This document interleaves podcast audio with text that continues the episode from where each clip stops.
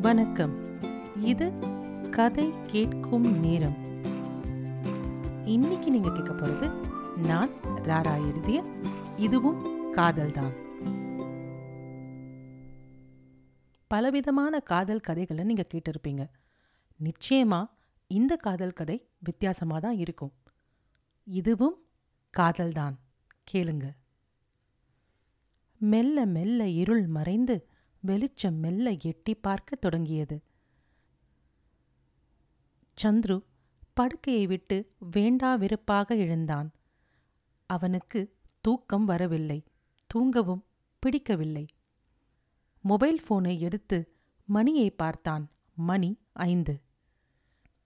கீர்த்தனா ஞாபகமாகவே இருந்தது.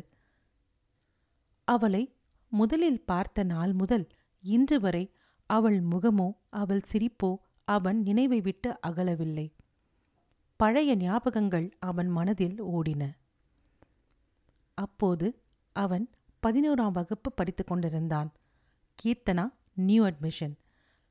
அவள் மஞ்சள் நிறத்தில் சுடிதார் அணிந்து நெற்றியில் சின்ன நீட்டு வடிவில் பொட்டு வைத்துக்கொண்டு கீழே நழுவி விழும் துப்பட்டாவை அடிக்கடி சரி செய்து கொண்டிருந்தாள்.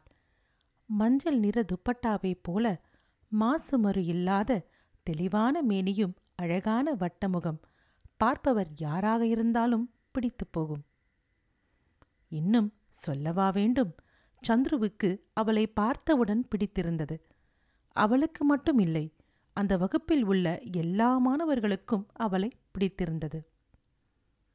அவள் நேரே போய் பெண்கள் இருக்கும் வரிசையில் அமர்ந்து கொண்டாள்.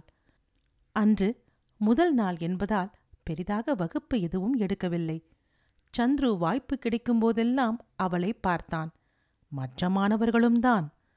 புதிதாக பெண் பள்ளியில் சேர்ந்தால் அதுவும் அழகான பெண் என்றால் விடுவார்களா என்ன? ஆகாஷும் அவளையே பார்த்து கொண்டிருப்பதை சந்துரு கவனிக்க தவறவில்லை.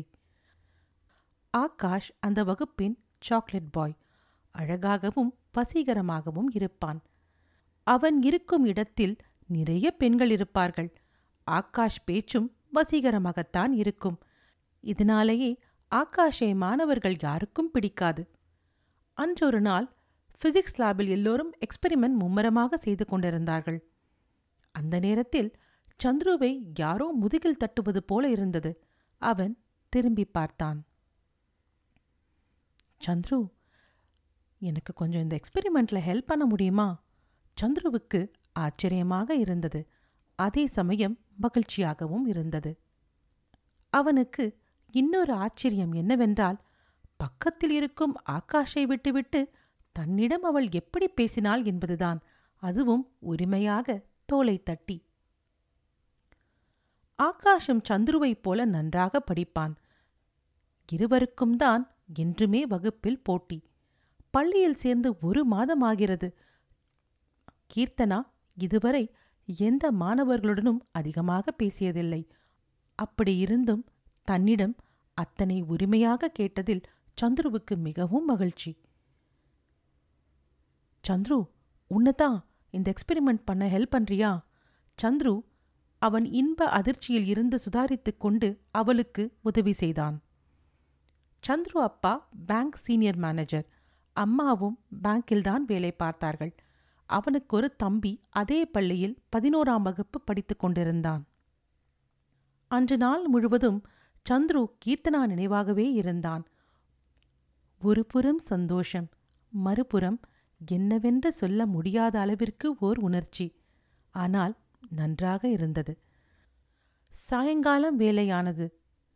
எப்படி கதிரவன் கதிர்களை மெல்ல மெல்ல பூமியை விட்டு விலக்கிக் கொள்கிறானோ அதேபோல் அவன் மனம் அவனிடமிருந்து மெல்ல மெல்ல அவனை விட்டுச் சென்றது. அப்போது அவன் அவனையே மறந்த நிலையிலே பால்கனியிலே நின்று கொண்டிருந்த வேளையிலே எங்கோ கேட்ட குரல் அவனை அப்படியே உருக்கிய குரல் திரும்பவும் கேட்டது.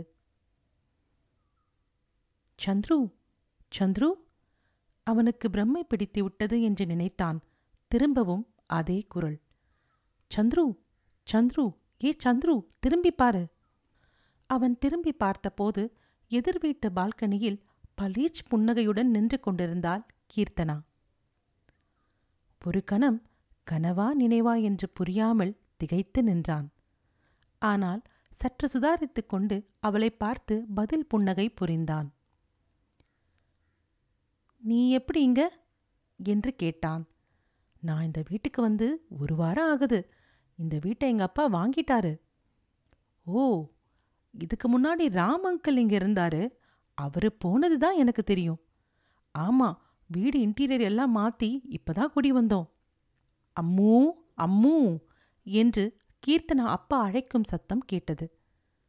அப்பா கூப்பிடுறாரு அப்புறம் பாப்போம் என்று சொல்லி மின்னல் போல வந்து மின்னல் போல மறைந்தால் அந்த பளிச் வண்ண மலர். ஆனால் சந்துருவோ மின்னல் தாக்கத்தால் அப்படியே உறைந்து நின்று கொண்டிருந்தான். காதல் வந்தால் அனைத்தும் மறக்கும் என்று சொல்வார்கள். ஆனால் அந்த உணர்வு வந்தாலன்றி யாருக்கும் இது முழுமையாக புரிவதில்லை. காதல் காலமற்றது.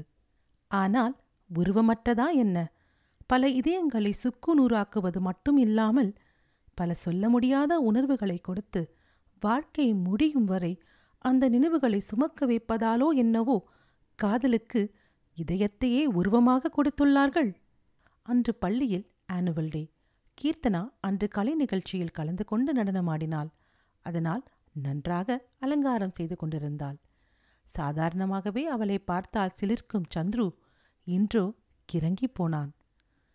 அவன் ஸ்கூல் அசிஸ்டன்ட் கேப்டன் அதனால் கொஞ்சம் ஓடியாடி வேலை செய்து கொண்டிருந்தான். நிகழ்ச்சிக்கு எல்லோரையும் வரிசையாக சரியாக அனுப்பி வைத்துக் கொண்டிருந்தான். அப்போது சந்துரு சந்துரு மீண்டும் அதே குரல்.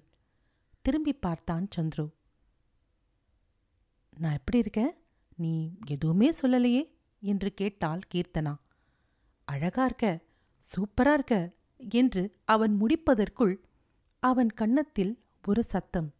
அது சாதாரண சத்தமில்லை. கீர்த்தனா உதடுகள் அவன் கன்னத்தில் பதித்த காதல் அச்சாரம். அதுவும் மின்னல் வேகத்தில் நடந்தது. சந்துரு இந்த உலகத்தில் சஞ்சரிக்கவில்லை. காதல் கிறக்கம் மயக்கம் என்ற வார்த்தைகள் அவன் இருக்கும் நிலையை வர்ணிக்கும் வார்த்தைகளாகவே தெரியவில்லை. அந்த அறையில் யாரும் இல்லை என்று நினைத்தான் சந்துரு.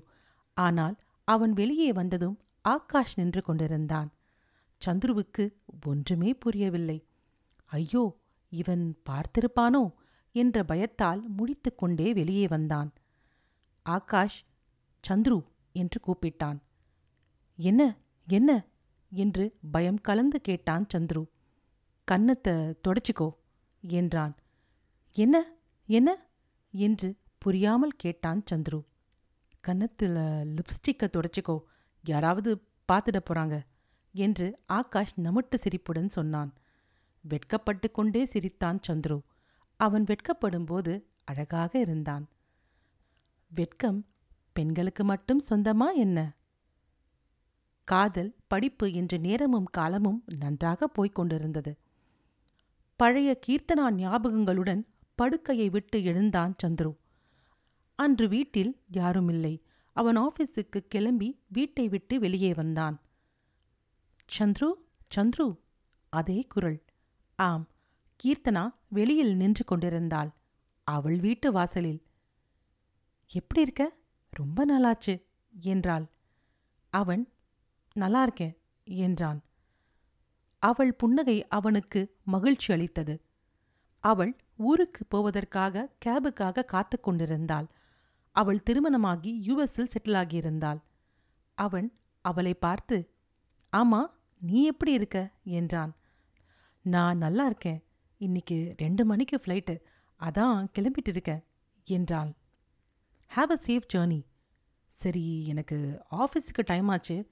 பாய் என்றான். சரி எனக்கும் கேப் வந்துருச்சு பாய் என்றாள். இருவரும் இரு திசையில் அவரவர் பாதையை நோக்கி பயணம் செய்தார்கள். சேர்ந்து வாழ்வது மட்டும் காதல் இல்லை. பிரிந்து வாழ்வதும் தன் காதலி தன் காதலன் எங்கோ இருந்தாலும் சரி தன் பக்கத்து வீட்டில் வாழ்ந்தாலும் சரி மகிழ்ச்சியாக இருக்க வேண்டும் என்று எண்ணுவதும் காதல்தான்.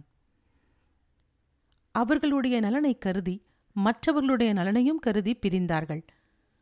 அவரவர் பாதையை நோக்கி கடமைகளை நோக்கி பயணம் செய்யத் தொடங்கினார்கள். அவர்கள் எந்த காரணத்திற்காக பிரிந்தார்கள் என்று ஆராய்வதை விட காதலை சுமந்து காதலுடன் பிரிந்து வாழ்ந்து வந்தார்கள். காதலை கடந்து வந்துவிட்டோம் என்று பலர் சொல்லிக் கேட்டிருப்போம். அது ஒரு அழகான பொய். அந்த நினைவுகளை இறுதிவரை சுமந்து கொண்டுதான் வாழ்ந்து வருவார்கள். அவர்கள் கடந்து வந்தது காலத்தை. காதலை அல்ல.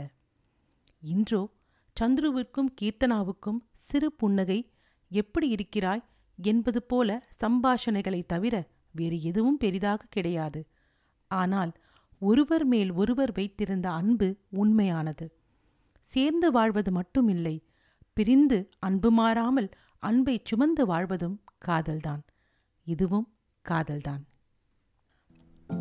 இதுவும் காதல்தான். கதை ராரா கேட்டதற்கு நன்றி. மீண்டும் இன்னொரு பகுதியில் சந்திப்போம். நன்றி ராரா